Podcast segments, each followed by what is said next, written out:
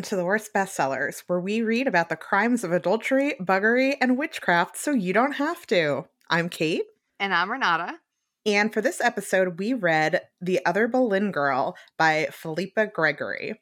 Joining us to discuss this prequel to Six is Ann Foster, a librarian, podcaster, and Anne Boleyn truther. Hello, Anne. Hello, hello. I'm so happy to be here. I'm happy I manifested this. Um, what a treat. Excellent. We're so happy to have you here with your historic expertise, because if you don't know Anne, she hosts Vulgar History, which is a feminist women's history podcast that's, you know, it's fun and it's and it's educational. If you can be both, but this book is not both, no. But Vulgar History is. Yes.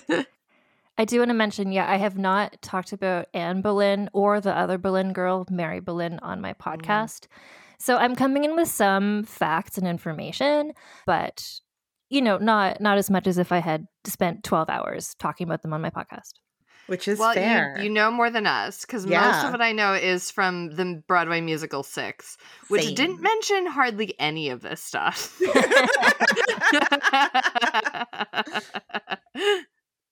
I was like, yeah, she grew up in the French court. Oui, oui, bonjour. I know this part. Oh, there's way more.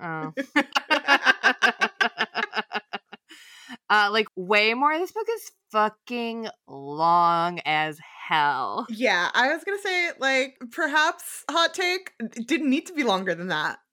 I would say, like, I- I'm coming in with hot takes exclusively. And what I would say is, like, Six took out all the unnecessary stuff that is also boring, and this book put in extra stuff that is also boring.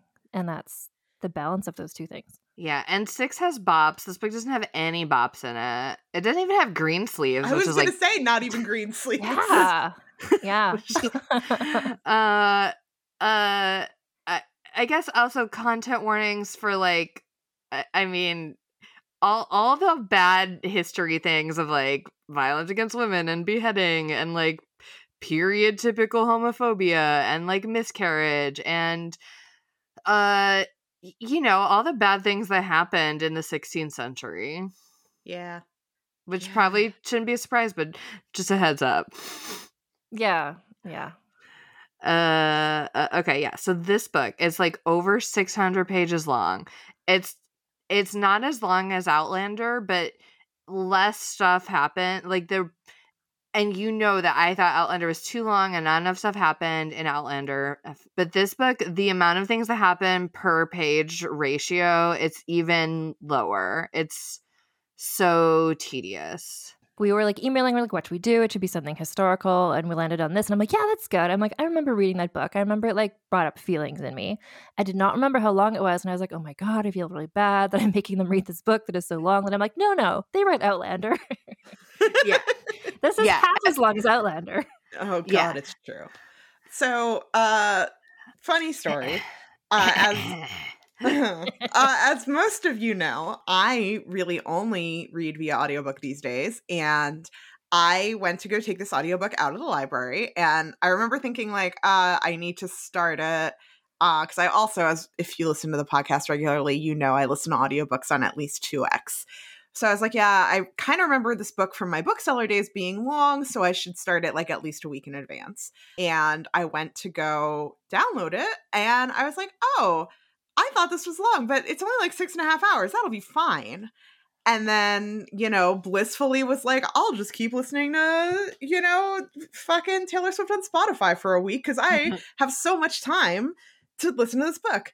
And then Renata and I were doing our Stardew Valley co-op farm that we do with some friends. And she like casually was like, hey, so have you started The Other Boleyn Girl yet? And I was like, no. And you know, we were like three days away from recording at that point. And I could tell something by the tone of her voice when she was like, it's so long though. And I was like, no, it's not. It's like six. And then it dawned on me. And I have indeed taken the abridged version out of the library because there was no full-length version available from the library. And it didn't even occur to me that that would be something that I should look for. So Uh, I kind of dodged a bullet on this one because instead of read- listening to the twenty-two hour version of this, mine was six and a half hours long. And look, I think that if you can cut your book down by like two thirds over two, th- I can't do math. Yeah. Six, it's six hours out of twenty-two. Yeah. That's so short. And to have it still be like enough that you can call it the same book. Like maybe the long version could use a few more edits. Hmm? Yes. Yes. I was looking at, like, just your notes, Renata, when you're talking about this story. There's so much that's like, she goes back to Hever. She returns from Hever. She goes back to Hever. It's like, I feel like the abridged would just be like, she went there once, and that, you get the she point. She goes every time, but it's like a sentence. It's like, she was there with her children, and it was great, and then she had to come home, and she was sad. And then she went back to court, and then court was bad. And then she went back. Like, it's it's just really a lot of like traveling and her being sad that she's not with her children. And that's all it is longer too. Yeah. Yeah, it occasionally, okay, I guess if you don't know who the other Boleyn girl is, it's Mary. She's the younger sister of Anne Boleyn. Surely you've heard of Anne Boleyn from Six, the musical, if nothing else. Or the uh, song Greensleeves. Or the song Greensleeves. Or just like, you know, being actually one of the six wives of Henry. He, she made it to the history books. Mary, not. I, I mean, she made it to this book, but maybe you haven't heard of her. She's here. She's boring. Um, I wanted to just mention before I forget, I, like throughout this book, the two of them refer to themselves as the Boleyn girls, and, and one or the other of themselves as the other Boleyn girl fifty-four times. Yes. Yeah, they're constantly saying the name of the book. Yeah. And especially Anne will say it as like kind of a threat or like a dig, like you'll be the other Boleyn girl. And it's like, okay, that's the name of the book. Mm-hmm. And there's a, a lot of stuff in here that's sort of, to me at least, pinged as like sort of anachronistic and maybe sort of like a reference, but not really a joke. Like it's not fully, you know, f- funny, hi- ahistorical, like a, you know, Monty Python or whatever. It's just sort of like, huh. Yeah, and I, I, according to this book, because again, I, after I listened to the six and a half hours that I listened to, I read the Wikipedia page on the book, and I was like, I didn't miss anything according to Wikipedia page. There's no like big plot point that I was like, oh, this wasn't included. Unlike when we read um whatever that, the Wally Lamb book, and I was on the Wikipedia, and I was like, half the things listed on here I didn't hear in the abridged version. Oh yeah, I know this much is true. Cut out major subplots from the abridged audio. I remember. Yeah, and you know, a- according to the Wikipedia page, whether or not what happens in this book, how close it is to what actually happened historically, is, I guess, not surprise. Like, it, we'll see. So why don't we talk a little bit about the premise of the book, and then, Anne, you can fill us in on what the actual historical, whether or not, uh, how accurate it is. Okay, okay, I'll hold after. back. So the, the book starts with Mary, the other Boleyn girl, who is, she is the younger of, th- the youngest of three siblings, the younger daughter. She is a lady in waiting for Queen Catherine of England. She loves her job. She's thirteen. She just got married. She loves the it queen. Actually, there's a there's a little prequel where Mary watches her uncle get beheaded, and it's it's foreshadowing for other people getting beheaded. Dun dun dun. Yes. It, so she's thirteen. She's newly married. She's like excited. Loves be, loves working with the queen. Like everything's great. And her sister Anne comes back from the French court where she had been, and Anne is older and like sexier. She's like older, like asterisk fifteen. Yes, yes. By older, not by much, but she's like a more like w- witty and intelligent and conniving girl, whereas Mary is just like, oh, like I just want to be like a good wife and mother. But then Mary, with her beauty, catches the king's eye because his wife famously could not bear him a son, and he had a wandering eye, and he looked at Mary and she was beautiful and decided that he was going to go after her and got her pregnant, and she bore a couple children for him. And then he got tired of her and set his sights on her sister Anne, and that played out the way it plays out in the history books. And one of the things that is like a, it is a strong emphasis throughout the book is that Mary was a virginal new wife, new bride. She, you know, had, she was very meek and very, you know, devoted to like her womanly ways and pleasing her husband and being a good wife and being a good girl. And Anne was not. Anne was smart and sexy and here to fuck shit up. And that's the dichotomy that we're presented with in the book. Yeah. Anne was ambitious and Mary was obedient. Yes. It's a dichotomy that might be familiar to anyone who's read the Sweet Valley High books. Yes. Yes. You, that's our core audience. So good. uh, it's literally that, because it's like the two of them and like the the fighting between them, and then just looking for the hunks of Tudor Tudor court and like sitting there like, he's the most handsome man I've ever seen. I'm like, oh, and they're also seventeen or whatever, and I'm just like, oh, this is just Wakefield twins. Like it is, it is. And then even like Elizabeth and Jessica were always like, the way that they talked about their brother Stephen and like Ugh, how he was, yes. the way they would talk about him being like, so like, you know, he was like such a hunky football player or whatever, and he was older, and they were always like so excited when he'd come home from college. That's giving the same like vaguely incestuous yeah. vibes as as Anne and Mary have with their brother George. Oh my God, I didn't even think of that, but that's also an added, yeah, Wakefield level. Ugh.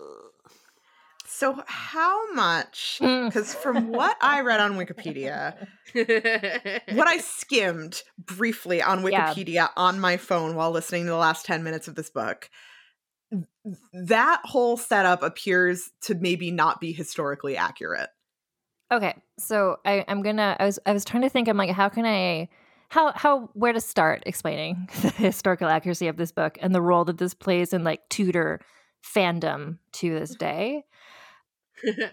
So, okay, so Philippa Gregory was, she wrote other books, and this was her first like Tudor book, and it just like blew up. It was so popular, and it's still so popular, and it kind of set off the like Tudor craze, like the Tudors T V show, and now there's like Six, like she kind of kicked that off. And her later, she's since written books about like every Tudor woman and tertiary person in existence. And they're not like this. This, like, I think had she rewritten this book, Anne Boleyn would have maybe been less of like Rasputin from the animated Anastasia movie. Which yeah. is oh my God.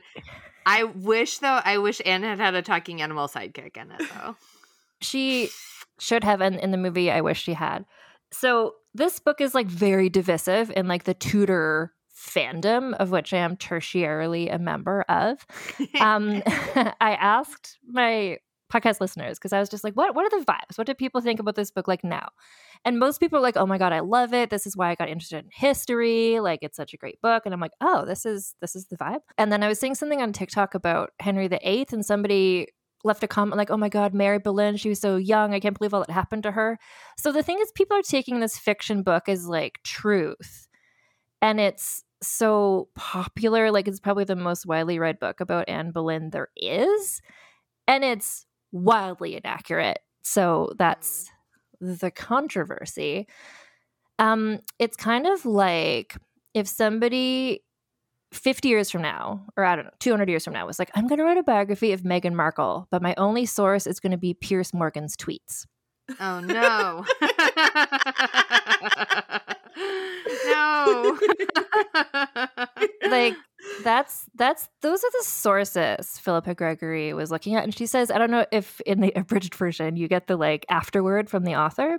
Oh, I the second it was like the music started playing, I was like done. Done. So. Yeah. No, as you should be. So in my version of it, there was like an afterword from her where she specifically shouted out, she's like, and I love my research, like I really looked at the work of this woman. I'm probably going to say this wrong. It's Retha Warnicke. And I was like, okay, who's that? And it's like, oh, she's like a widely discredited person with like wild theories that like all of the historical academics are like, no, don't pay attention to her at all. And Philippa Gregory was just like, she was my main source. You know, thank you so much, Retha Warnicke, for all of your important research about how Anne Boleyn's downfall wasn't because of the schism of like Catholic and Protestant, but really it was because of gay men and a deformed fetus and incest. Yeah. Quote quote from the author's note. Yeah. I have followed Warnicke's original and provocative thesis that the homosexual ring around Anne, including her brother George, and her last miscarriage created a climate in which the king could accuse her of witchcraft and perverse sexual practices. Okay. Yeah, so no one said that at the time. like, and there was, like, this is, like, in history, there was a lot of people who really hated Anne Boleyn, and they were writing down everything that happened. And those people didn't write any of those things down. Like, she was not accused of witchcraft. So that's, like, a historical inaccuracy. But then also what's crazy is that Retha Warnicke herself has disavowed this book. She's like, Philippa Gregory, no. You went too far. You went too far with my provocative thesis. So, like, she's like, no, don't bring me in this, into this, Philippa Gregory. So it's just, like, floating on its own little island of, like, no one actually wants to claim any ownership of this, like, wild book that has, like, really bananas claims that aren't even based on, like, what Anne Boleyn was actually accused of. And, like, and I can't stress this enough. When you say, like, homosexual witchcraft circle, I'm like, hell yeah. It's so boring, though. Like, yeah. how do you how do you make the most boring homosexual witchcraft circle? Uh, it's on. It's staggering, frankly. To, to me, what is more confounding about this, like, ten thousand page long book is that the pacing of it is, like, the first, yes. and this is where I'm going to guess a lot of the abridgment happened, because Mary Boleyn's life in this book is incredibly boring. And we're following her, where it's, like, versus, like, if this book was about the main Boleyn girl, not the other Boleyn girl, that would be maybe an interesting book. Because Anne Boleyn, such a more interesting character in this book, for instance, she does things and is interesting. The other Boleyn girl, Mary, is so boring. And what's wild about in terms of historical inaccuracy is she was not. Like, Philippa Gregory has invented Mary Boleyn being this, like, well, a thirteen-year-old. No, she's probably ten years older than that. And she was older than Anne Boleyn, like, almost definitely. Oh. Like, Anne Boleyn met Henry when she was, like, twenty-five. Oh. So Mary would have probably been around that age when she met him. So this whole book where it's, like, like the person on TikTok who's like, oh my God, this poor thirteen-year-old, like, where it's like, that's not. Henry the eighth kind of famously went after women-aged people, except for Catherine Howard, which was exceptional because that was the one time he, like, went for a teenager. Anyway, so the fact that she's this, like, thirteen-year-old married woman is, like, that's not a thing that happened in general. Yeah, and I and I know that that and also, like, witchcraft are two things that are sort of, like, widely misrepresented in history of this era. Like, mm-hmm. that that that's an idea that a lot of people have, that, like, there were these child brides, and and my understanding is that it was very rare, and when it did happen, it was, like, a symbolic, you know, like, king and princess marriage that wasn't intended to be sexual for some time. No, exactly, exactly. So, like, um, Henry the eighth's, I think, if I'm doing his grandmother, Margaret Beaufort, was, um, like, this was notorious. Like, she was married off when she was twelve. She had a baby when she was thirteen. She almost died. Like, she would have died, like any most thirteen-year-olds would, having to deliver a full-term baby. And, like, none of these wealthy families wanted their heiresses to die. Like, they would not have the marriages consummated until the girls were, like, had hips, you know? Like, yeah. So the fact that Mary Boleyn is, like, married at age thirteen is weird. Um, the fact that, like, they make her thirteen, odd. The fact that they make her be younger, also weird. Because, like, in these families, you marry the oldest, like, in Pride and Prejudice, like, you marry the oldest to yeah. youngest. That's, like, yeah. how this works. So, like, why would she be younger? So that's weird. And also, Mary Boleyn was the mistress of the King of France before she went to England. So she was already known Damn. as, like, that great whore or something Damn. like that. That's, like, this is this is much more interesting. How much better of a book would it be if it's, like, the yeah. other Boleyn girl who's even more scandalous instead of the other Boleyn girl who's, like, Elizabeth Wakefield? Like. uh, By the way, I never saw the movie, which this book came out in two thousand one. The movie's two thousand eight. The cast of this movie is bananas. Oh my gosh. It's like pre-fame every skinny British man. Yeah. So first of all, in the movie, Mary is ScarJo, Scarlett Johansson, and Anne is Natalie Portman, like clutch. And then Mary's first husband is Benedict Cumberbatch. Yeah, yeah. and... And Eddie Redmayne is her second husband. It's yeah. like, yeah, it's like Tumblr Twink City in here. Uh, Andrew Garfield was Francis Weston, who's And then, okay, here's what I want to talk about is Jane Parker, who is George's like horrible bitch shrew wife, yeah, is played by Juno Temple, aka Keeley from uh from fucking Ted Lasso. Yes, yes. What? And I think that's like her coming hot off of being in Atonement, where she's also the like bitchy in-law, sister-in-law. So she was kind of like having a moment of that Juno Temple. It's a bananas cast. And then Eric Bana, yes, is Henry the eighth. And yes. What I remember about that movie is he was so devoid of charisma. It was just like, you could have put a potted plant in this role. Like, what is happening? Yeah. Oh the the book... So that was what all you, what you just said was fairly in line with what my brief Wikipedia skim, because the the book, like the I cannot overstate to you the length this book goes to to make Mary into this sweet, innocent, perfect, good girl who only wants to get with the king because she loves she gets, him. Yeah, she gets to know him and she's like, oh, like he's so kind and I think I'm in love with him and I would like take him, I would be his mistress because I care about him so greatly. And you know, meanwhile, her family is having like family meetings about how they can get the king to pick her as his mistress, because if she can give birth to his child, it gives them good standing. And she's like, no, I just want to give birth to his child because I want to do that for him because I think he would love that. And I love him. And then she has babies and she's like, I just want to be a good, devoted mother. I don't want to leave my children to be raised by nannies. That's terrible. Like, all I care about is being with these children. Her dream is to live as a farmer's wife in the countryside. She says that numerous times. Yeah. She is like the most basic, boring person, which is like a great kind of person to be if that's who you are, but not as the main character in a book. Right. Not like when you are, as far as it seems, completely fictionalizing this person's actual story. Yeah, it's such a weird thing to do, to just take out anything interesting about her. Yeah. And even the fact that she's like the king's mistress, and later in the book, and we're going to get to this in the dramatic readings, like we learn all the like sexual things she's been doing with Henry the eighth. And I was just like, she is too basic and boring to have done any of those things. Like that, that does not compute whatsoever with how she's been presented. But also, if the book had been more like, oh, she's fourteen and she's being like groomed by her family and now she's with the king and she thinks she's in love and later she realizes like, oh no, that was just fucked up. That would also be interesting, but that's also not what happens. Like, she's so young when this all happens. She's like twenty-one, the mother of like two like five-year-old children. Like, yeah, it's bananas. Yeah. And also I like, I do think there's a potential, like, you know, I think that there's a potential to have an, I don't mean to say that like if you just want to be a wife and mother that that's boring, and like I think that you certainly can write an interesting book about a woman with like more more simple goals, but I can't, again, this book was not interesting. It's not and it it's it's put in this diametric opposition to Anne, who, you know, does want more, does want the power of being queen, like does want, like, that's why she she's in it for the money, she's in it for the status, she's in it for the power.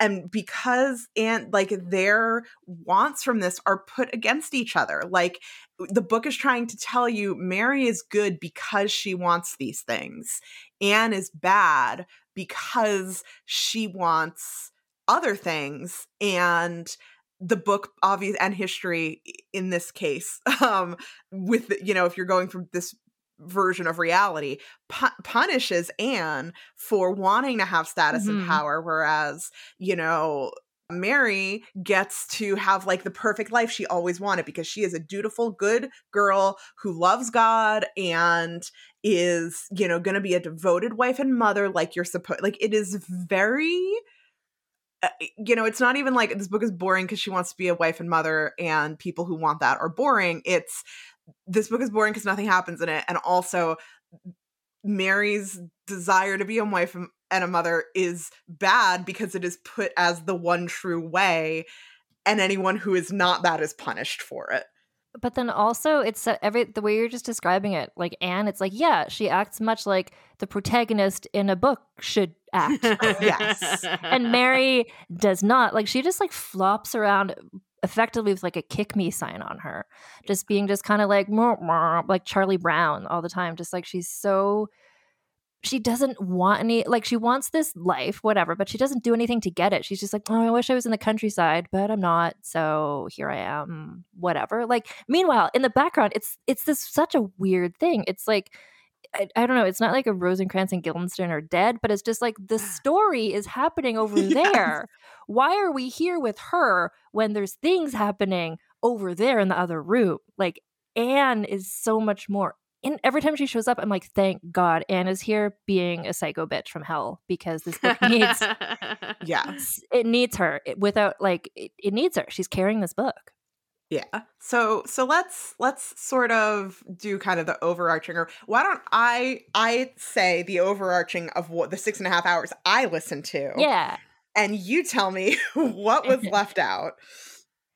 So like we said, the book starts with Anne having just gotten married, and I think she she's been married for like a year or two at this point, and Mary she's very married. Excited. Mary, yes, married. Mary's married. Thank you. Mary's been married for a year or two, and she's nervous because Anne is coming back to court, and she always has felt like not as cool and good as Anne. And she's afraid that when Anne comes back, like, she won't be like the most favored lady in waiting anymore. And Anne has come back from the French court, and she immediately is like, oh my God, the king is hot and the queen is a bitch. And and may I may I pull a quote from Anne? Uh, a quote, I'd put my neck on the block for a chance at him. Okay, Anne, we fucking get it. We get it. Yes. We get it. I also wanted to also, this is like... The things that other people are mad about this book are like, they make Anne Boleyn be a witch and whatever. And I'm like, no, that was a good change. That made the book interesting. But what makes me mad is that the they're talking about Catherine of Aragon. And I had to look up, like, what is her age? Because Anne Boleyn is like, look at her, this menopausal husk of a dried up shrew with her gray hair. And I looked it up and I'm like, she's like thirty years old. Like, so, in and the this, book. They say yeah. she's thirty-seven, which I only noted because I am also thirty-seven. So. Yeah, yeah. And a but shriveled we're, we're, husk of a...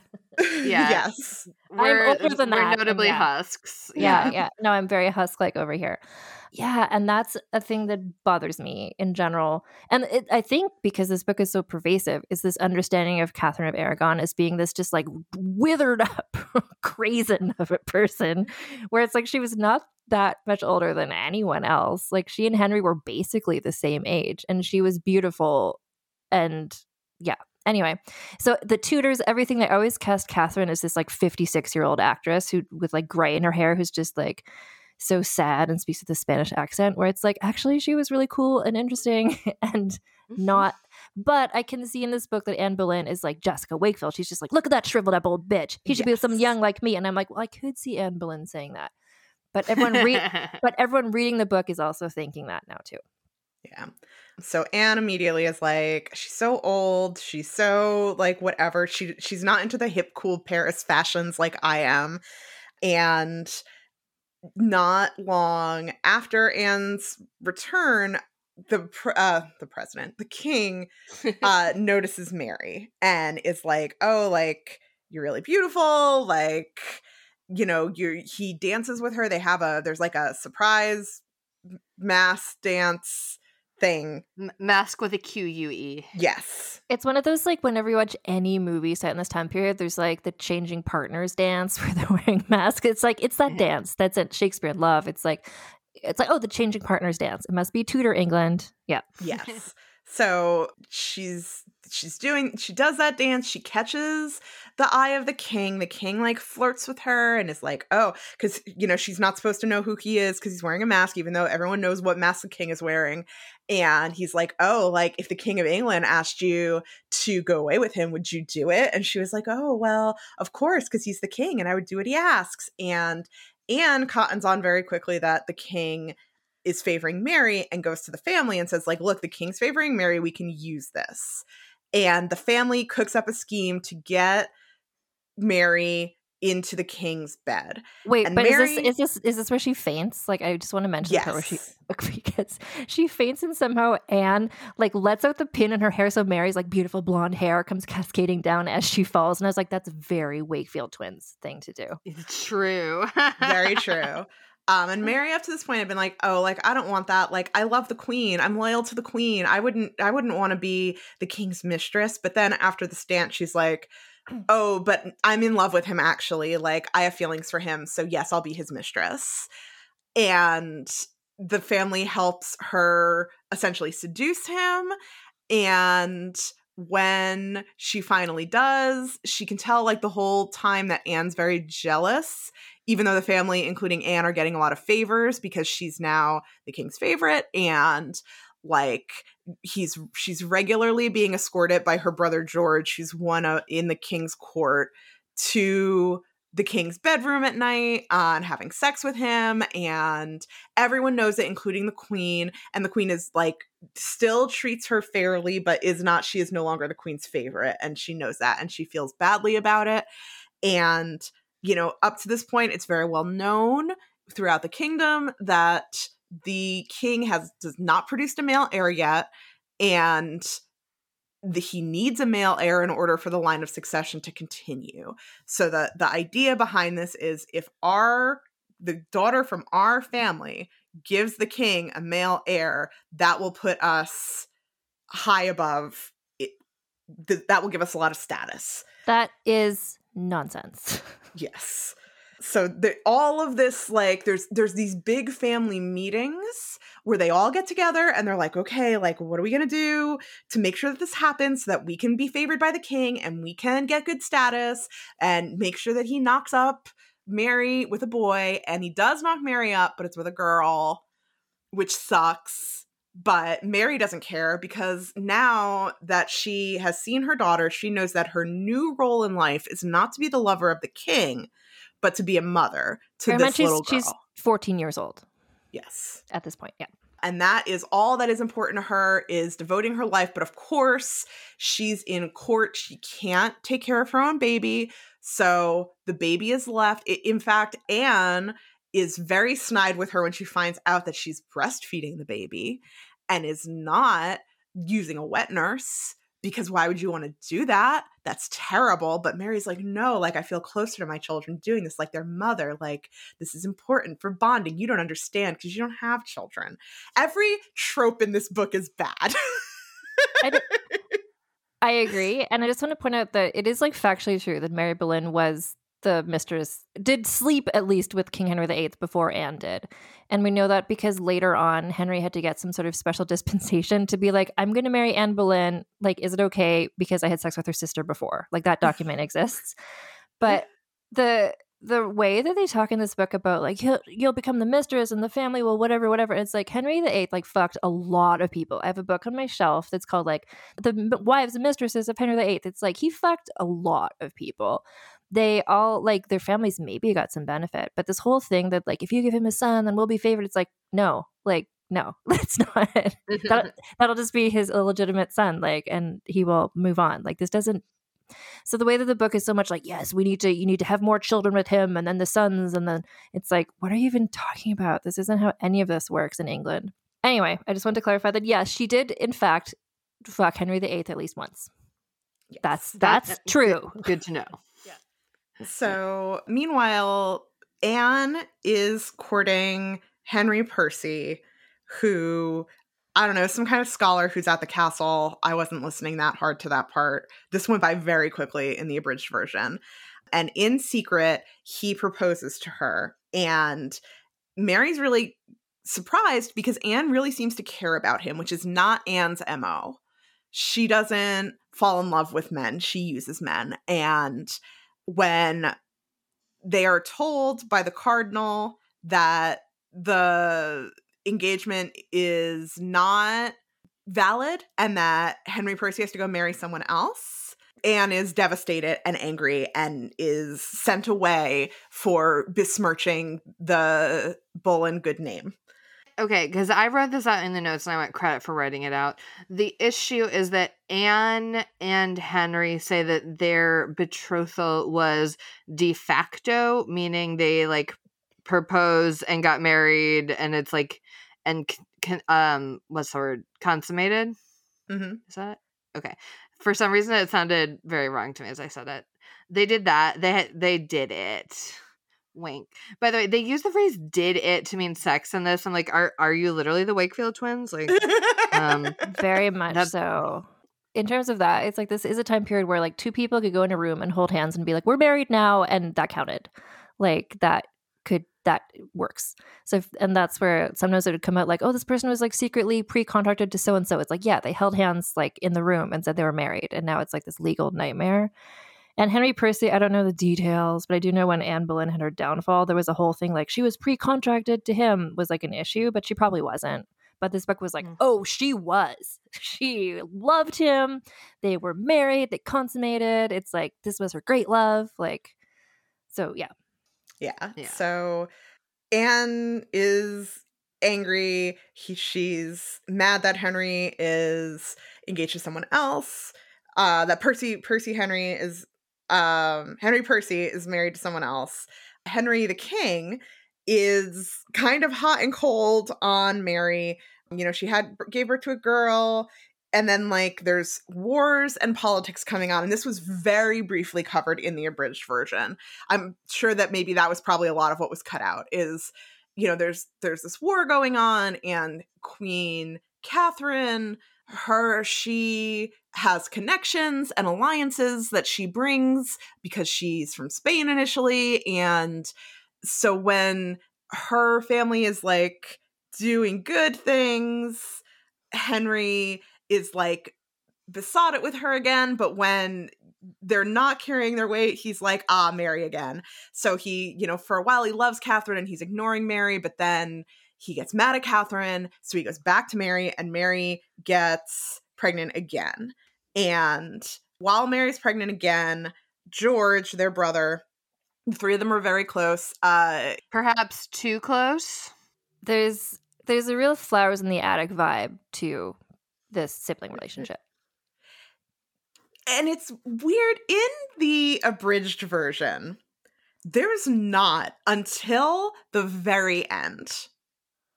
Like, uh, in the abridged version, it's very chill. It does not seem like it's leading that way at all. And then towards the end, well, we'll get there. No, I would say in the full version, same. Okay. Yeah, no, it's definitely the same. It's like everything's...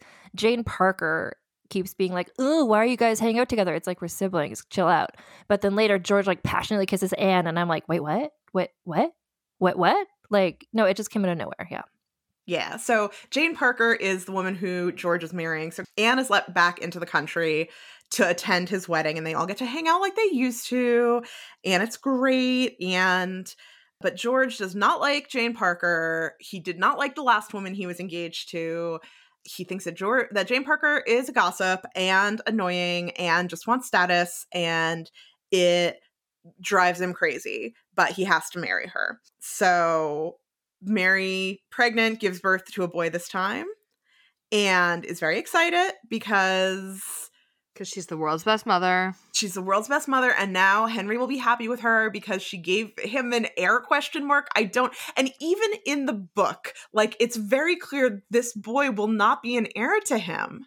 No. Because he's a bastard child. This, if this was France, then... it would be the heir, because in France, and I don't know a lot about French history, but what I know is that the French king had like a mistress and she was like an important job. And like he would decide out of all of his children, legitimate and illegitimate, he's like, that one's going to be my heir. In France, they do that or did that. In England, it, Henry's whole problem was like his wife had to be the one to give him a son. Like a son from a mistress is useless.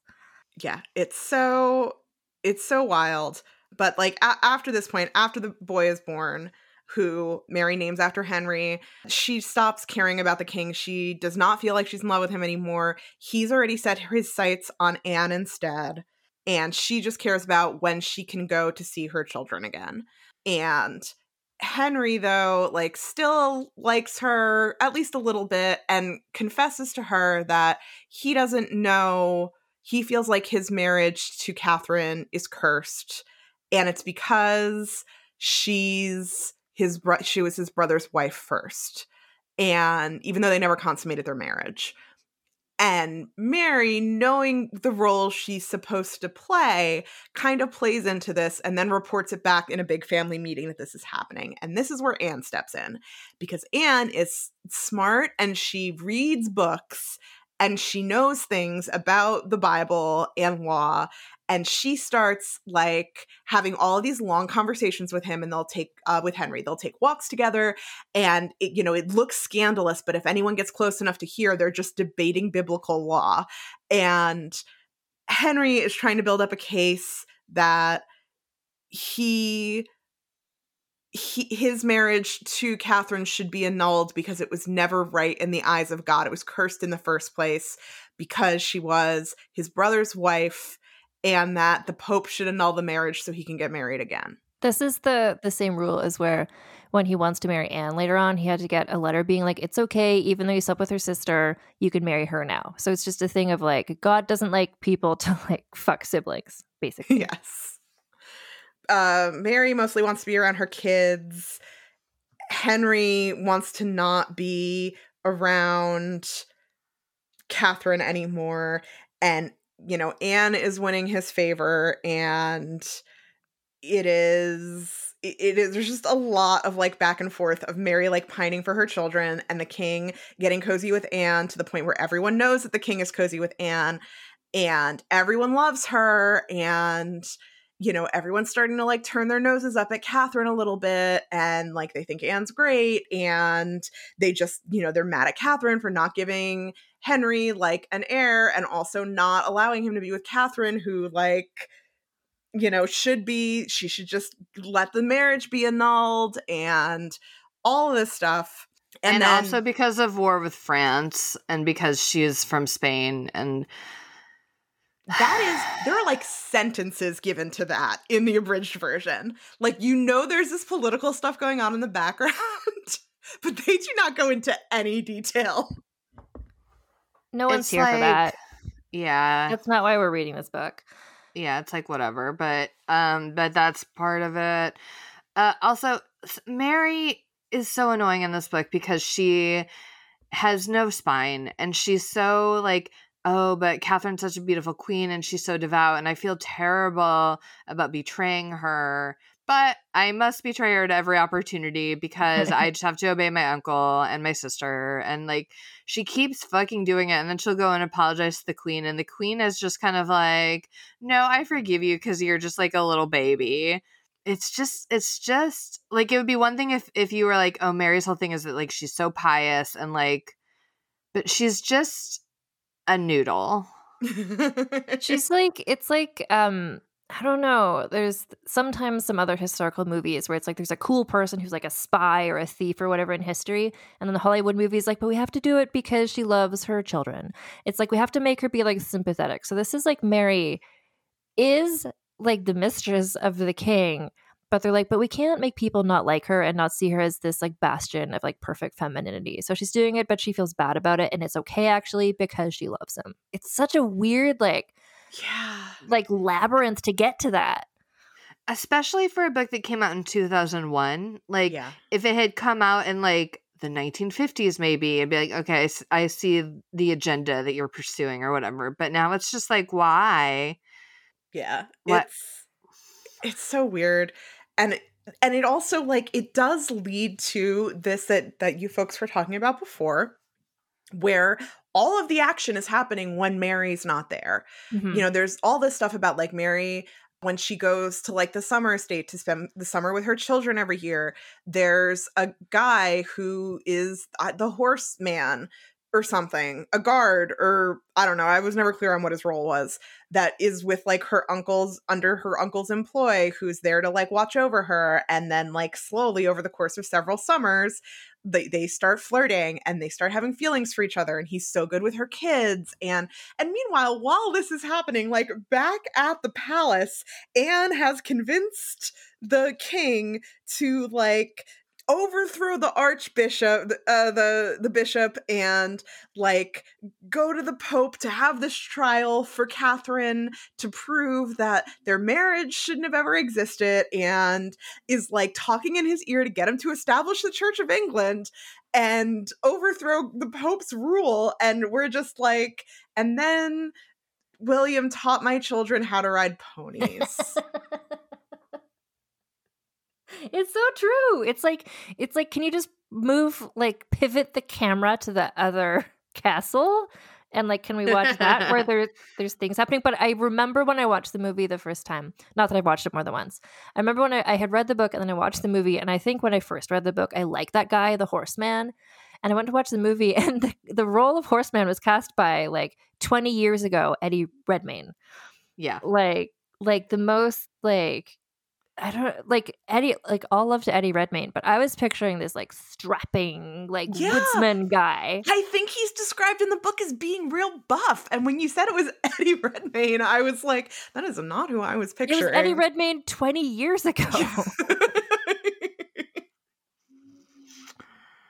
Even more noodly Eddie Redmayne. Yeah. So I remember being disappointed by that in the movie. I'm like, oh, but I feel like they're like, well, we can't have a guy who's more of a hunk than Eric Bana as Henry the Eighth. We can't. I would him. argue that you could find many, I, a lesbian, would argue you could find many guys who are more than a, of a hunk than. Oh, yeah. Oh, well, yeah. I, th- I think she's yeah. saying that you don't want them to to outshine the king. Yeah, they're like, if we Eric Bana is the bastion of manly hunkiness in this movie, it's like, okay, who else can we cast? They all have to be like sub that. So they're like, you, yeah. twenty-year-old Eddie Redmayne, twenty-year-old Benedict Cumberbatch, like, come over here. Like, this is what we need. Yeah. Well, I think it also just, like, it's important to have representation in, like, noodle for noodle relationships. Yeah, so all of that is happening. All the things that I just said are actually happening at the castle. Yeah. Um, and Anne is Anne has like taken over. She's like outwardly talking against the queen, and for a time the people are on her side. You know, the king has proposed to her and said that as soon as all of this business is taken care of, she, he, he's going to marry her and everything will be all right. And you know, she's going around acting like she's already the queen, and Mary finds that very distasteful, especially because she knows he, she only wants it for power and not for true love. Yeah. You know, meanwhile, she's like, oh, I can't love this, the horseman twenty, year, twenty years ago, Eddie Redmayne, because I my devotion to my family is too strong. And she spends a lot of time thinking about how all she wants is to never go back to court again, but to live as a farmer's wife, to like get a farm and like live somewhere like on her family's like uh, ancestral estates. Yeah. And meanwhile, Eddie Redmayne is like, hey, I am a farmer. I'm looking for a wife. That would be a farmer's wife. You know that thing, sometimes you, like one sees this in like writing, how to write a book advice. And it's like, you know, sometimes your characters are telling you things and you should listen to them. Like if your characters are being like, I don't understand what's going on. You know, that's like, maybe you as the writer should be like, oh, like maybe I don't understand what's going on. So the fact that the main character in this book is constantly being like, I don't want to be in this story. I don't want to be in this setting. Like, please release me from this narrative. I don't want to be in this narrative. It's like, Philippa Gregory, like your main character is like screaming at you to not be in this book anymore. And yet th- that's the first like a thousand pages of the book. So, yeah. So also during this time, we learn George kind of like jokingly, but not jokingly, is venting about his wife, Jane Parker, to his sisters. Because occasionally when Anne is in a good mood, she will invite, she will order Mary back to court. And so Mary will leave her children and go back to court to be a lady in waiting for Anne. And Anne likes to hold this over her. Like, now you're the other Boleyn girl and I'm the one that he favors. And she's like, fuck this. I don't care. Like, you're the only one who cares about this. Uh, but George uh, George is venting to his sisters. And it's like, yeah, like uh, my, my wife, Jane Parker, she's the worst. Like, she was like, oh, like she always wants to have sex. And I'm like, I don't want to have sex with you. And then like the other day she was like, well, would you like want me to get you a girl? And then I can watch you have sex with a girl. And I was like, ew, no. And then she was like, do you want me to get you a boy? And I can watch you have sex with a boy. And there's like silence. And they're yeah. like, why would she say that? And at least in my version, he just kind of awkwardly is like, oh, well, yeah, I guess there is this guy that I've been fucking.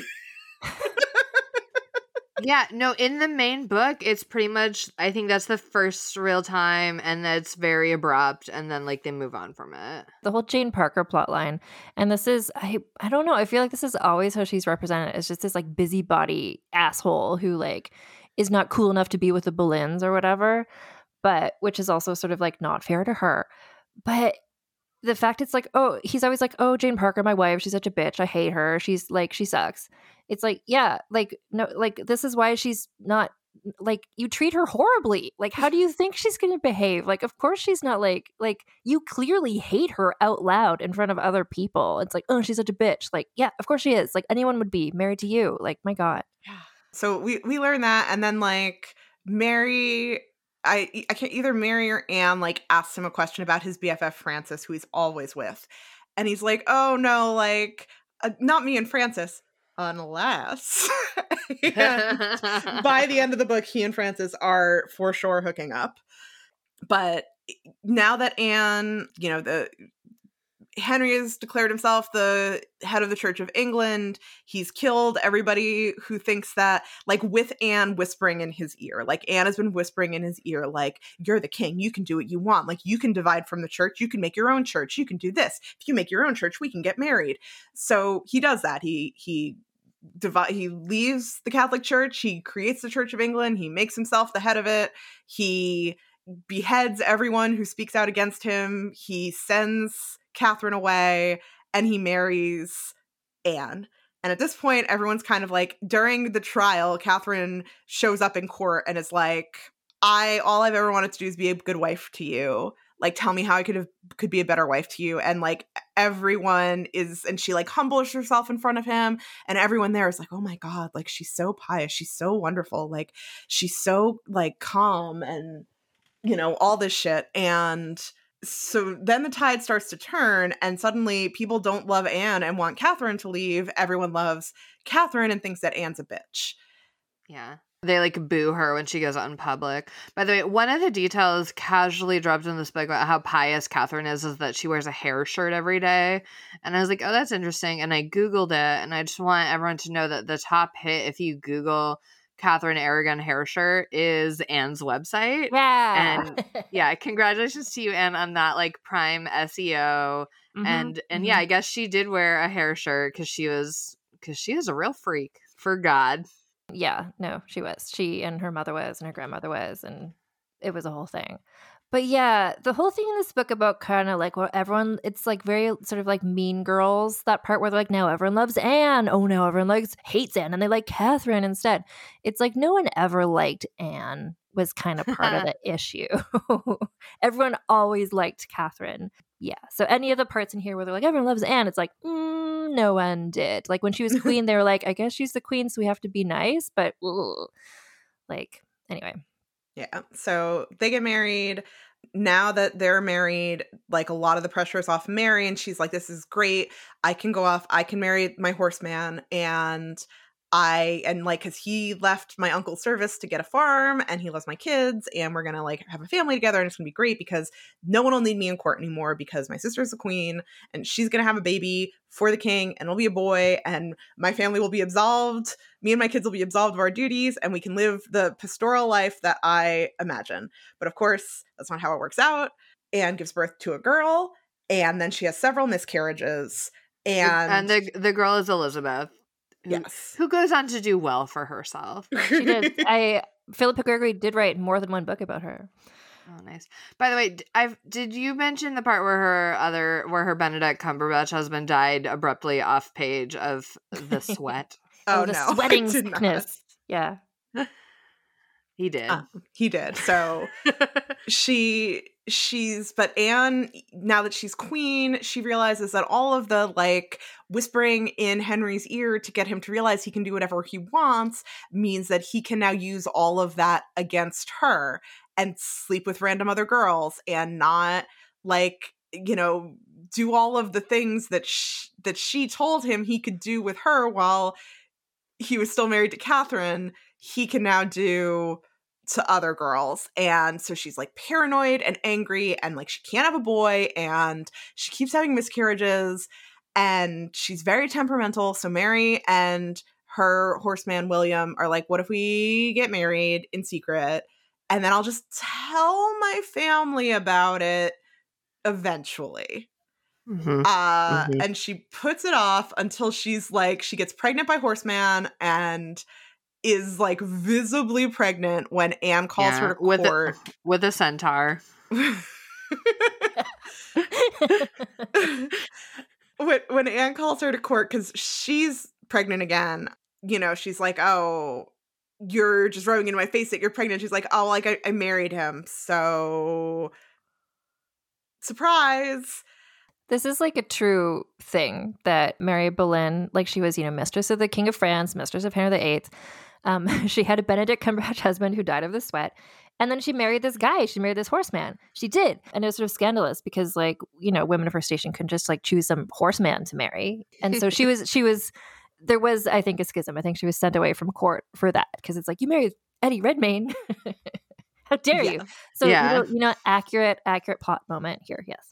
But then Anne gets pregnant again and went and calls for her and says, like, you can come and, like, you can bring your family, but they can't come to the castle. And she's like, that's fucking fine. And she notices that, like, Anne and George are acting real shady about her pregnancy. And, like, when she first feels the baby, when Anne first feels the baby move, she's like, quick, go tell George. And she's like, Mary's like, why would I tell George? And she's like, I meant Henry, slip of the tongue. Ha ha. The book very is very, very clumsy in this whole weird subplot. She's pregnant and it's great and everyone's happy and she's so excited. And then she goes into labor really early and she has a stillbirth. And the stillbirth is deformed and it's the midwife. It's a demon devil, baby. Yes. The midwife who's there is like, you gave birth to a monster. You made a deal with the devil. And during, I don't remember if it was during her labor or a little bit earlier, she had dropped all of these and these hints that like she walked like down the devil's path to have this child and she was going to have it and like da da da da da and like the things that she did. And like Mary's terrified that she did a witch spell or something, but like there's no way of talking about it. And then, you know, she has she has this, this stillbirth and it's terrible. And then the king. Well, and, and Mary tries to bribe the midwife to not tell anybody about the monster baby. And the midwife is like, nope, I've been pre-bribed. Bye. Yeah. And the, the king, either right before this or right after this, has a, a fall during a jousting tournament and is injured very badly. And they think he's near death. So they're like, well, shit. Like, he's going to die. Everyone's going to hate us. We haven't produced an heir yet. We just produced a monster and a girl. And, like, we're going to be fucked. And but he survives. And Jane Seymour, who's one of Anne's ladies in waiting, has caught his eye. And he's spending and, all his time she, with her now. She's the only one he truly loved. She's yes. the one from Six, the musical, the one who sings the, like, most, uh, like, hot take, boring song in that musical. Oh, yeah. Hot, correct take. Okay, good, yeah. And so she she's spending all this time, and then Anne is like losing her mind. And she's furious, and she's like yells at her in front of the king, which isn't done, and everything's just unraveling. And the king starts getting really like sh- suspicious and shady, and going off like in secret and not telling Anne where he's going. And then one day Mary is like so confused about all this and goes to her uncle, who's kind of like the head of their family, who does all these backroom deals, and is like, what's going on? And he's like, if I were you, I would take your children and leave and be very far away from here soon. And she's like, that doesn't explain anything. He's like, mm, I'm just saying that if if I were you, I would hightail it out of here with your normie husband and your kids and not ever look back or talk to anyone from this family ever again. Uh, so she sends her husband to go collect her children. And then the next day, her brother and sister are arrested and tried for witchcraft and incest and buggery and, I don't know, demon worship and uh, like a hundred other stupid things. Yeah. And at first it's like, oh, you know, she asked her father what's going to happen to them because, she, and he's like, you should probably get out of here. And she's like, well, you know, I want to stay. Like, what's going to happen to my siblings? And he's like, oh, they'll probably be exiled. And it's like, oh, no, they're both beheaded. Well, this is like, this harkens back to like the very, very, very opening scene where she's watching the public execution of a man, and she, like this little noodle, she's just like, oh, the king is just gonna like make it seem like he's gonna execute this guy, and then at the last minute he's gonna be like, you learned your lesson, you little scamp, you're not gonna be executed. And then the book ends with her being like, oh, the king's not really gonna execute them, are they? And I'm like, wow, you've learned nothing. Like thirteen yep. year old you, twenty-three year old you, it's like there's been no personal like being in this court intrigue. She's still just the same little like little twerp. Also, she can't leave because her twelve-year-old daughter, Catherine, Anne took her to the Tower of London to serve as her lady-in-waiting in jail. And so uh, Mary has to stay to, like, wait and make sure that her daughter doesn't get, like, caught up and executed as, like, an accessory to all of this. Mm-hmm. Which is a bummer. Um, but they do escape. She does get her daughter, and she and her husband and their two other kids and her daughter leave go to go back to their country estate because they are too good and innocent to be executed publicly, and they made good choices in life, unlike her bitch sister and mm-hmm. gay brother. Uh-huh. Mm-hmm. The end. Was there anything not covered by that that was in the other what eighteen hours of the book that I didn't listen to? Was the part, did you hear the part about where Anne Boleyn poisons the, like, people's dinner and kills the people? Oh, yeah. Yes. Okay, yeah, you got that part. Because that's another controversial moment because, like, Anne Boleyn did not poison and murder people that we know of. Yeah, but wouldn't it have been cool if she did? Here's the thing. I love, like, Anne Boleyn in the book, like, I've got a real, like, the book is so nothing. Like, Anne Boleyn in this book is my favorite part of this book. She's just, like, this chaotic, evil, like, I'm like, you know, when you were saying there's this stuff about the, like, gay sex rituals, whatever, to make the demon baby, I'm like, I want to read that book. Why, why are we not reading that book? Why is yeah. this book just being like, ooh, significant looks between Anne and George? I'm like, no, I want to know what she did when she's like, I went all the way to hell and back. I'm like, did she? Can we see that in the book? Right. I would love to read the gay witchcraft version of this. Mm-hmm. But yeah, Kate, I don't think you missed anything. And no. I don't, it's so long. And it's so, there's so many like disgusting sexual and like body fluid talk that doesn't it's not it's not horny, like it's not erotic, it's gross. I just I can't imagine eighteen hours. Mm-hmm. There are eighteen hours of this book that I did not listen to. Oh, you're so lucky. But I somehow managed to hear everything that you guys heard. Mm-hmm. You're so lucky. eighteen hours. There's just a lot of, like, Mary being like, I wish I could live in the countryside. Yeah. Like, I could have watched an entire season of Great British Bake Off, almost two entire seasons of Great British Bake Off in the eighteen hours of this mm-hmm. book that were cut out for the abridged version. Mm-hmm. You could, you could have watched Six the Musical, like, ten times. Yeah. Yeah. Uh, um, and also, like, everything about this, like, there's a fair amount of discussion of fashion, which I do like an outfit description, but somehow she doesn't ever describe the outfits in a good way or, like, in a comprehensive way. Like, she talks a lot about, like, oh, they were wearing French hoods, but now they're wearing gable hoods, but she doesn't really, like... I walked away and I was like, I have to Google French hood and gable hood because I still don't know what the fuck you're talking well, about. There's a lot of, like, in the, like, sexy scenes with her and the horseman, there was a lot of, like, my stomacher. And I'm like, what? I assume that's the yes. front of the dress. But yeah, she uses a lot of clothing descriptions without explaining what the words are that she's using. Yeah. Yeah. And, like, again, at least with Outlander, like, those sex scenes were horny, complimentary. And these are not...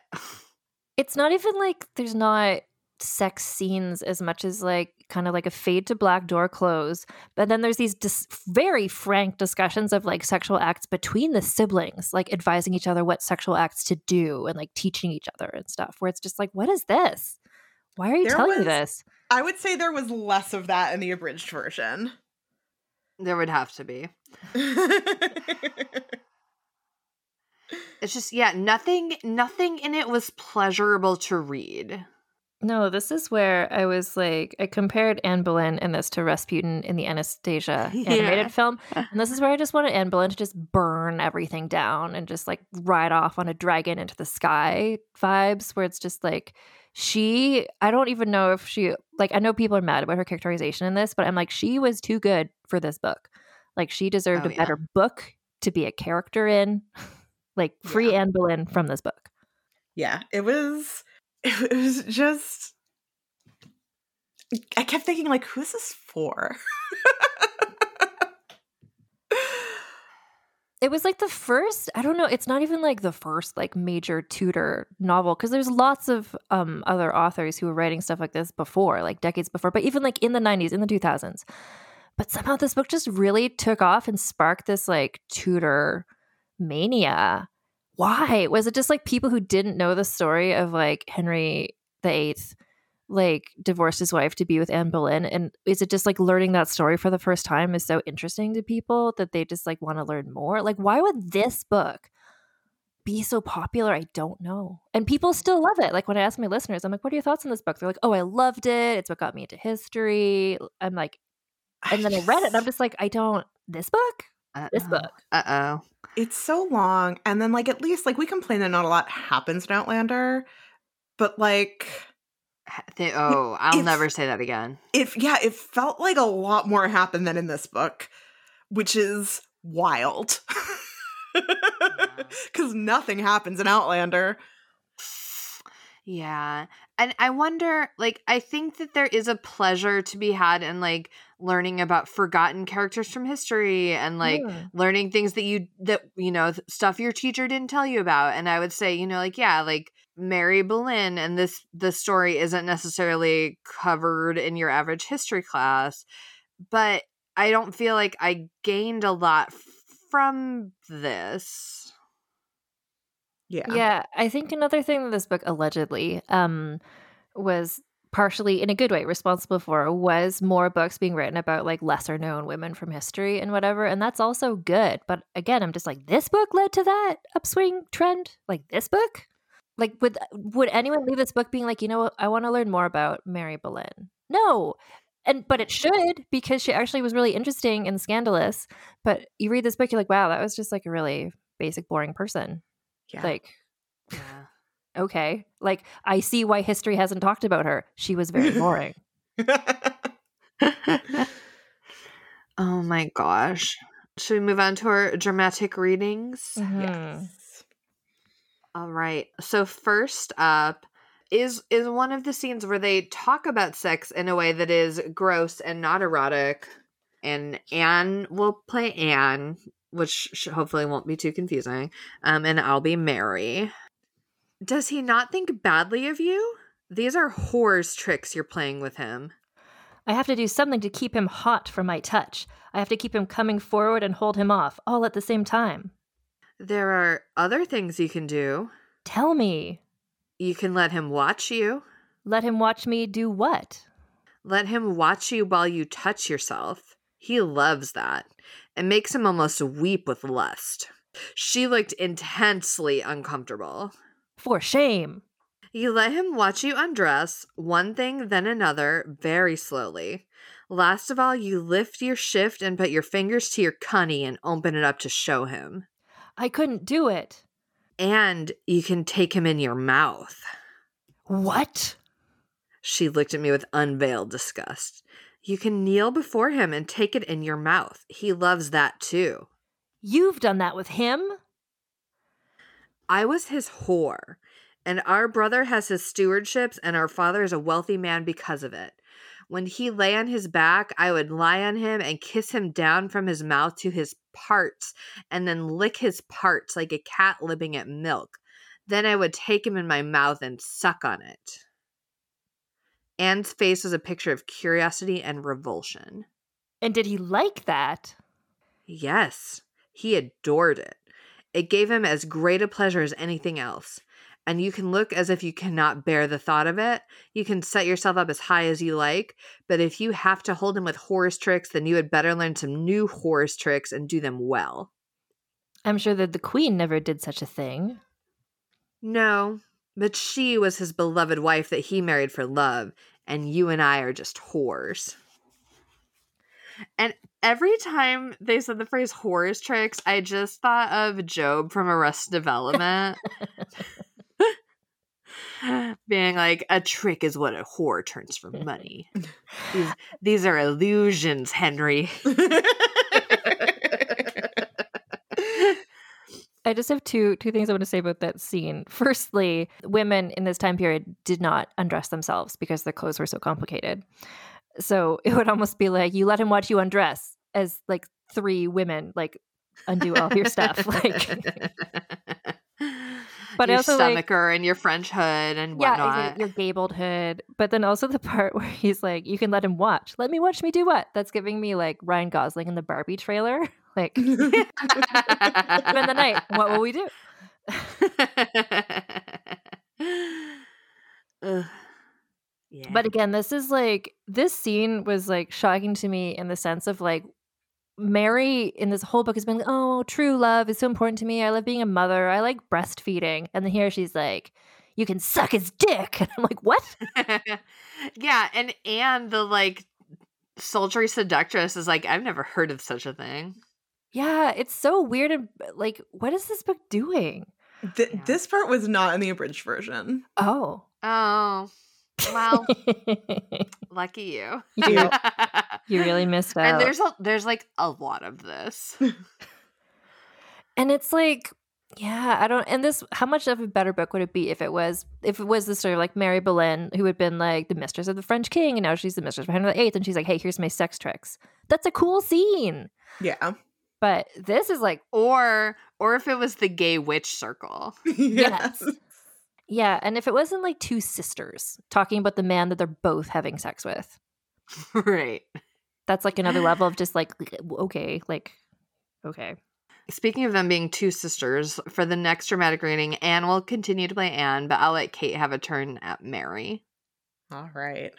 And this is a scene I chose. You know, I was, when I was going through the book, um, I was like, what will be good for dramatic reading? And I had this Sweet Valley High thing in my mind, and this was like the most Jessica and Elizabeth Wakefield scene. So I had to choose it. What's going on? I asked. Gowns? She turned, her hands clasped behind her back, demure as a schoolgirl. He's courting me, openly. And he is my lover. You weren't here, were you? You'd strolled off to Hever. You wanted your children more than him. You weren't exactly hot. And you are? There was a certain heat in the air this summer. Hashtag hot Boleyn summer.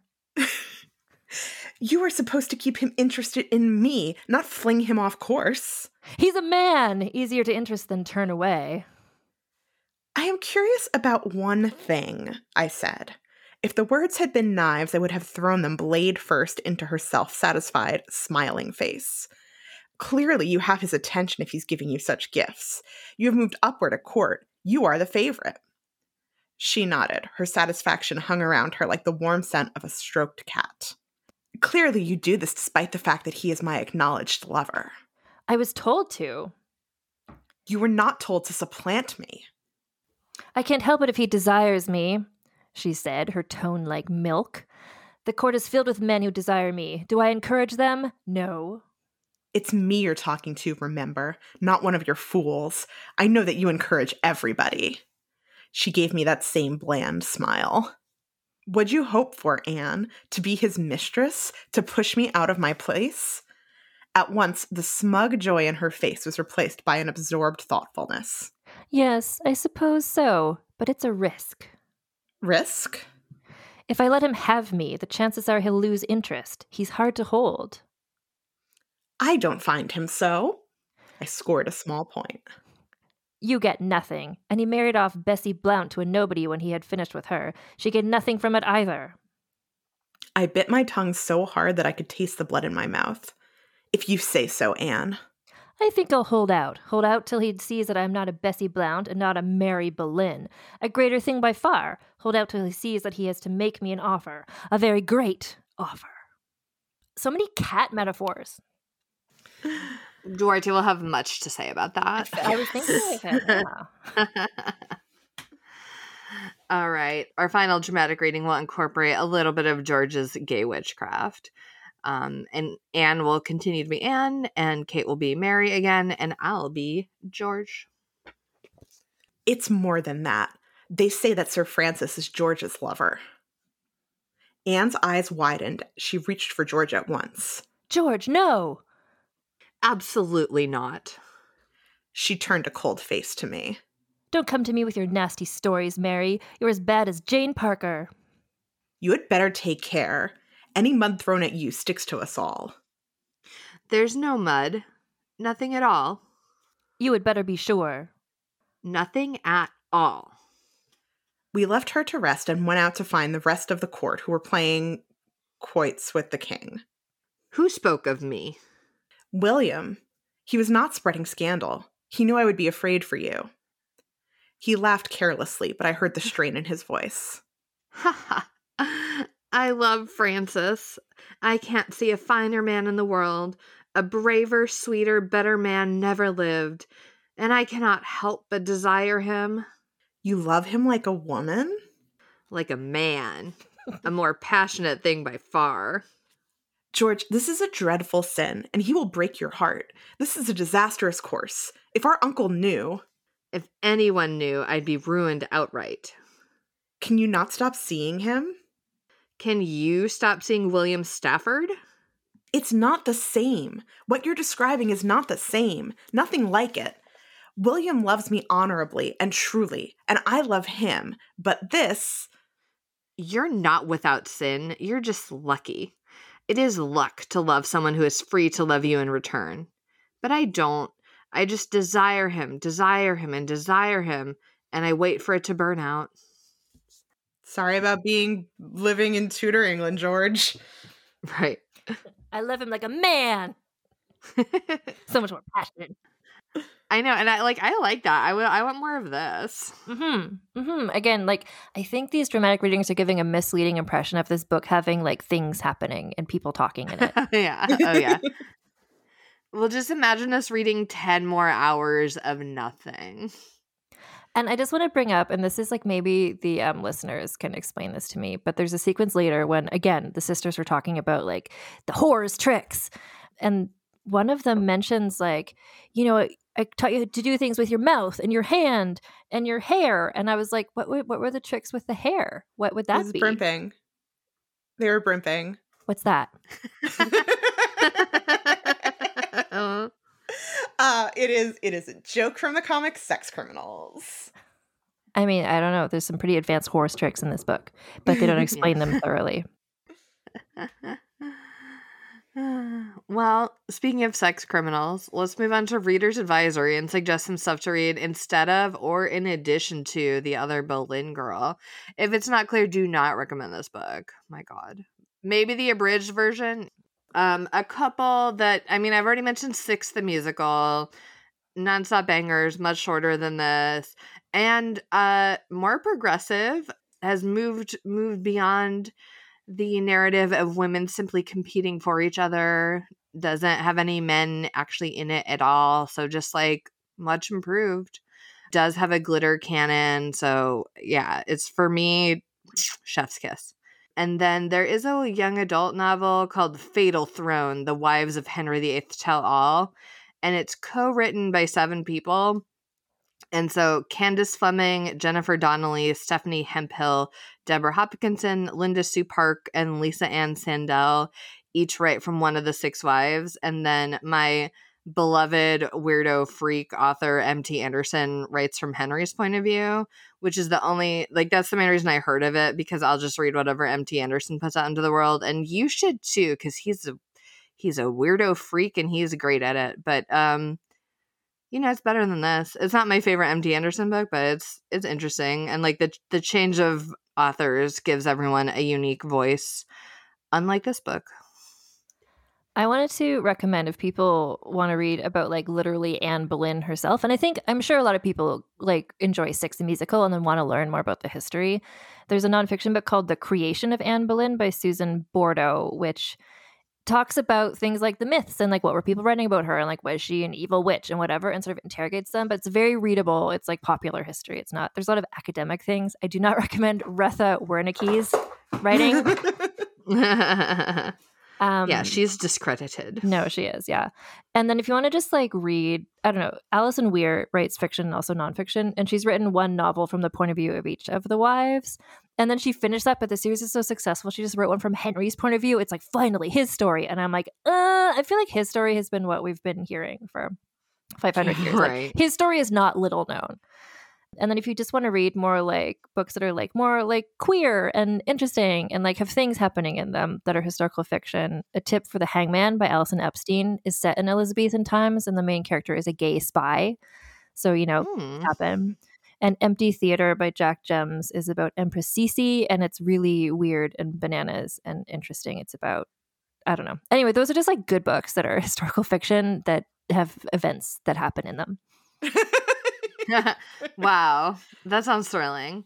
Um, and you should listen to Vulgar History podcast. Yes, yes, you I can know. learn lots of that. I I only do stories of interesting people. That's the thing. That's the thing. It's my podcast, and I don't talk about people whose lives are boring. But we do sometimes because yes. we have to.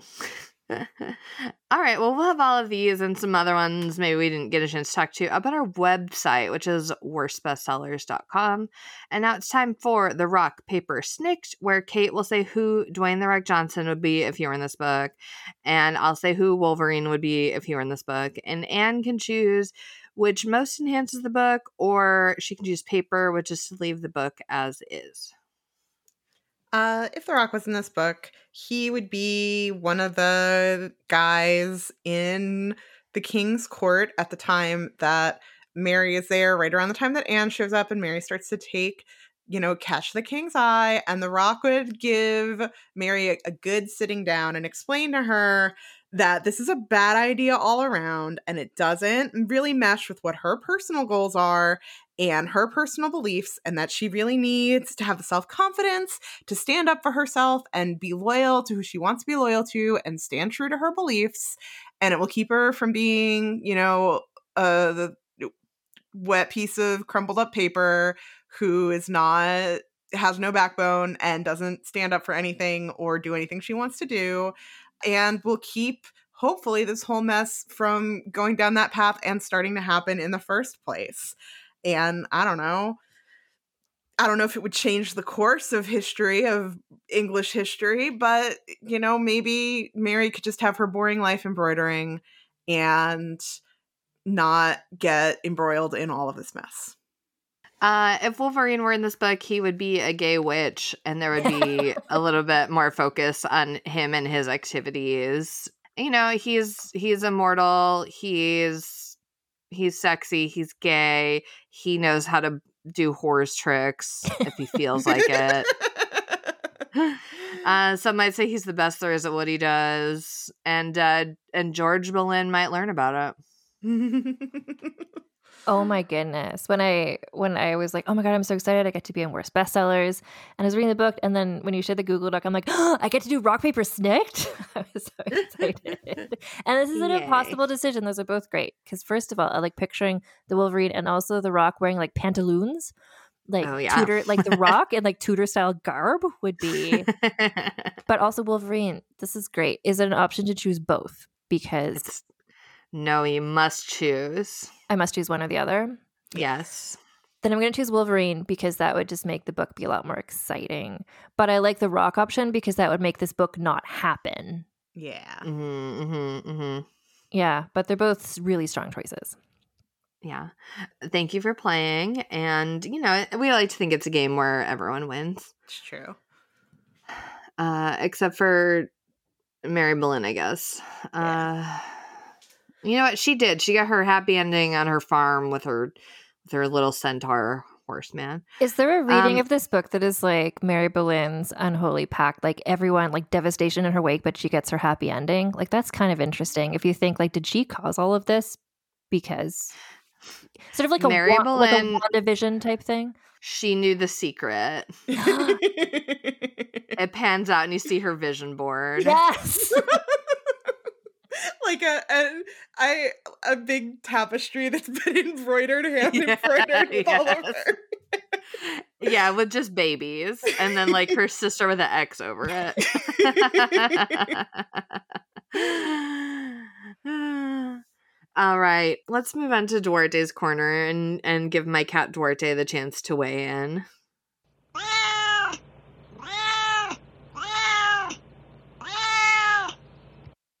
Yeah, Duarte, I also was very upset when she described the blowjob as being like a cat lapping at cream. And I'm sorry I'd said it again. I'm sorry. I'm so sorry. Yeah, Duarte, you should have listened to the abridged audiobook because that part definitely was not in there. I think probably when Mary is out on the farm, she probably did have some farm cats. And that's nice. What What was the quote from the other one? It was something about like, she was as happy as a cat that was being petted in the sun. I was like, that's an interesting image. Oh, yeah, that's nice. Oh, yeah, the satisfaction hung around her like the warm scent of a stroked cat. Yeah, stroked cat, again, is not a phrase I love. No, but... yeah. The warm scent of a stroked cat? Yeah, yeah. Okay. Yeah. Duarte was asleep, curled up, and then when I said his name and started talking about this, he like got up and looked at me and fled the room. So he's going sorry. to find the imposter Duarte that you were talking to. Yeah. Sorry to to bring up these memories, Duarte. Um all right, do any humans have any closing thoughts? Um don't read this book. Yeah, don't but, read it. But if you do love this book, then like good for you. And also, there's lots of other books on this topic that maybe you will also enjoy. Yeah, if this book got you in, interested in history, like that's cool. That's a cool hobby to pursue. I hope you I hope you pursued it, you know, further down the library shelves. Yeah, yeah. There's shorter books. Um, oh, there's God. books that are more interesting. Um, there's books that are less problematic. Um Yeah. I don't Better know. Researched, perhaps. That don't rely on one discredited outcast from academia. Yeah. Better gay witchcraft books for sure. Yeah. Yes. Yeah. Yeah. All right. Well, if you want to come talk to us about gay witchcraft or Six or, you know, non-gross ways to describe cats, uh, we are on Facebook and Instagram at Worst Bestsellers spelled normally. We're on Twitter at Worst Bestseller with no S because our our Twitter handle was actually beheaded because of all of our spicy hot takes. But um, when you look at the word, like the B has a belly. There's no D, so there's no there's no butt, and then the S is the head of the word, and it, so it got cut off. You can find us on Stitcher, Apple Podcasts, Amazon, Spotify, all of the places where podcasts live. And if you do find us there, please take a moment to rate and review. When you rate and review, it moves us up on the charts and makes it easier for new people to find us. If you don't rate and review, then we're going to force you to abandon your children at your country estate and come back to court and be a beautiful lady in waiting. So maybe that's not as much of a deterrent for some of our listeners. Uh, You're going to have yeah. to put on a gabled hood. Yeah. Not the French hood you like. Suck. We also have a Patreon at patreon.com slash worst bestsellers. Patreon is a service where you offer a small monthly recurring donation that goes to us to do things like keep our web hosting up and running and keep our equipment up to date. And in return, there are perks for you, like a monthly bonus podcast episode about what we're into and discounts on merch. Speaking of merch, we do have merch available. Uh, and you can go to worst bestsellers dot com and click on our merch tab to see all sorts of designs based on our podcast that you can wear on your body. Uh, and finally, we do have a Discord server for fans of the show to chat about the show, but also things that aren't the show, like television and movies and memes. Uh, you can find that linked from worst bestsellers dot com as well. Guys, I just now, I meant to look this up earlier, but I didn't. I just looked up gabled hood and it looks fucking stupid. Like, Anne was right. The French hood looks better. Yeah, yeah. I did like, it was like another Mean Girls-esque thing where like all of the court is like, ooh, let's all wear the French hood because we're like Anne Boleyn. It's like, oh, now let's wear this because like Regina George is like the cutout in her shirt. Like, yes, it's very that, like the gabled hood, I mean, it's gabled like a house. It gives them like a pointy head. Like a little house on your head. Oh, I know what oh, you mean. Oh, that is stupid that. looking. Yeah. That's like insult to injury. Yeah, and they don't wear those in Six. Nobody is out here having a gabled hood in Six the Musical. I'll the outfits in Six the Musical are outstanding. But yeah, for Anne Boleyn to be like, you know, in the middle of her downfall, Jane Seymour is getting prominence and now everyone's wearing these fucking like houses on their heads. Like, just the devastation. Um, I just remembered one more historical accuracy slash inaccuracy I forgot to mention before, which is that Anne Boleyn did not fuck her brother. I wanted to just mention that. Um, Are you sure? I think he was accused. I mean, was that even like a rumor? Yeah. He was, I think, one of the men who was like accused of having affairs with her. She was arrested like for affairs, not for witchcraft. And she also mm-hmm. didn't have, she didn't have affairs with anybody. She was married to the king. Like, of course she didn't. But she did not sleep with her brother. I think they just kind of threw that in there to be like extra, make people think she's gross. But yeah. This book was like, but what if she did fuck her brother? Yeah. Oh my god. And then I read a quote from Philippa Gregory where she was like, you know, I think it's on her website or mo- I don't think it was in the author's afterward, but it was anyway, Philippa Gregory said like, well, Anne Boleyn, like, you know, she really knew she want- had to get pregnant, and I think that she really, you know, she suspected Henry had trouble like with fertility, she would have turned to someone that she trusted, and her brother was someone she trusted, so yeah, I think. And I'm like, Philippa Gregory, like, fuck you, like, oh my god. Fucking wild. But I By the way, I have a closing thought from her, from the reader's oh, guide from the book. Question. What do you want people to take away from The Other Boleyn Girl? First, I'd like them to take away a terrific reading experience which has absorbed them and moved them and excited them. No. no. I'd fail. X. I'd like them to have a new vision of the Tudor period and some interesting information about the role of women and the inequality of English society. No. No. Failed. I hope they understand that while the Tudor court was glamorous, was it? No. There was deep poverty, and that was a normal way of life. What? Okay. That wasn't in the book? Yeah. Um, I guess they talk about gambling? Do they? Uh, I don't know. Uh, I hope they get a sense of the Tudor landscape, the courts, and the city of London, and the countryside. No. No. And I hope they get an insight into the psychology of the characters. Horny. Also, well, uh, I mean, you, psychopathic you did, in the case of Anne. Yeah, yeah, you did make up the psychology of the characters. It does not appear to yeah. be necessarily based on real life. So yeah, yeah. Anyway, yeah. Anne, where can people find Vulgar History? So Vulgar History, the podcast, you can find it in all the same places where your podcast is. Um, and then I have an Instagram at Vulgar History Pod. Um, it's similar to how yours is, like sometimes the word is a bit different. Like someone else already had Vulgar History on Instagram when I joined Instagram, and it's like a very sexual account. So like you could follow them for very sexual content, but follow Vulgar History Pod for like podcast content. Um, and then I also have a TikTok that's Vulgar History. I, I have a Twitter, but I've mostly abandoned that. So... yeah, that's fair. Uh, you're so brave to have a TikTok. Yeah, I yeah, I it's new and I'm figuring it out, and that's where I'm learning. Anyway, there's there's some nice people and there's some weirdos, but the the Tudor and the that's true Tudor fandom is there. It's true, yeah. Interesting. But yeah, I I posted a TikTok about Henry the Eighth, and like people were like commenting, and someone like out of nowhere mentioned Philippa Gregory, and I'm just like, what? Do you, how do you know? How do you know I'm about to talk about a Philippa Gregory book? Like, the Philippa Hive is like a real thing, and I hope they know that I love them, even though I didn't love this book. Yeah, you, you can disagree and not get beheaded as long as you're chill. Mm-hmm, exactly. And and not a gay witch. um, I. By the way, fully, I think half of our listeners are gay witches, and I love you guys. Yes. Yeah, yeah. I hope you understand that. Half my social circle is gay witches, so yeah, yeah. We're we're a pro gay witch podcast. Absolutely. So so am I. Yes, for sure. Excellent.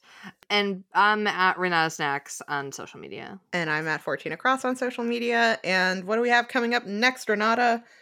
We're back in two weeks with Spare by Prince Harry. Ooh. I am so excited you're doing that. I can't wait to listen to it. Anyway, Anne, thank you so much for joining us. This was a delight. And thank you for... Thank you for educating us about how Anne Boleyn was fucking cooler than this book makes yeah. her seem. Yeah. And yeah, thank you very much for inviting me on your podcast. It was a thrill. I, um, I'm sorry that this is the book that we read, but I feel like this makes for a good podcast episode. Yes. Yeah. We can't always have little treats for ourselves. Like we can, it can't all be Nora Roberts, I guess. Sometimes it's this. Well, we'll see you all in two weeks. Yeah. Bye. Bye.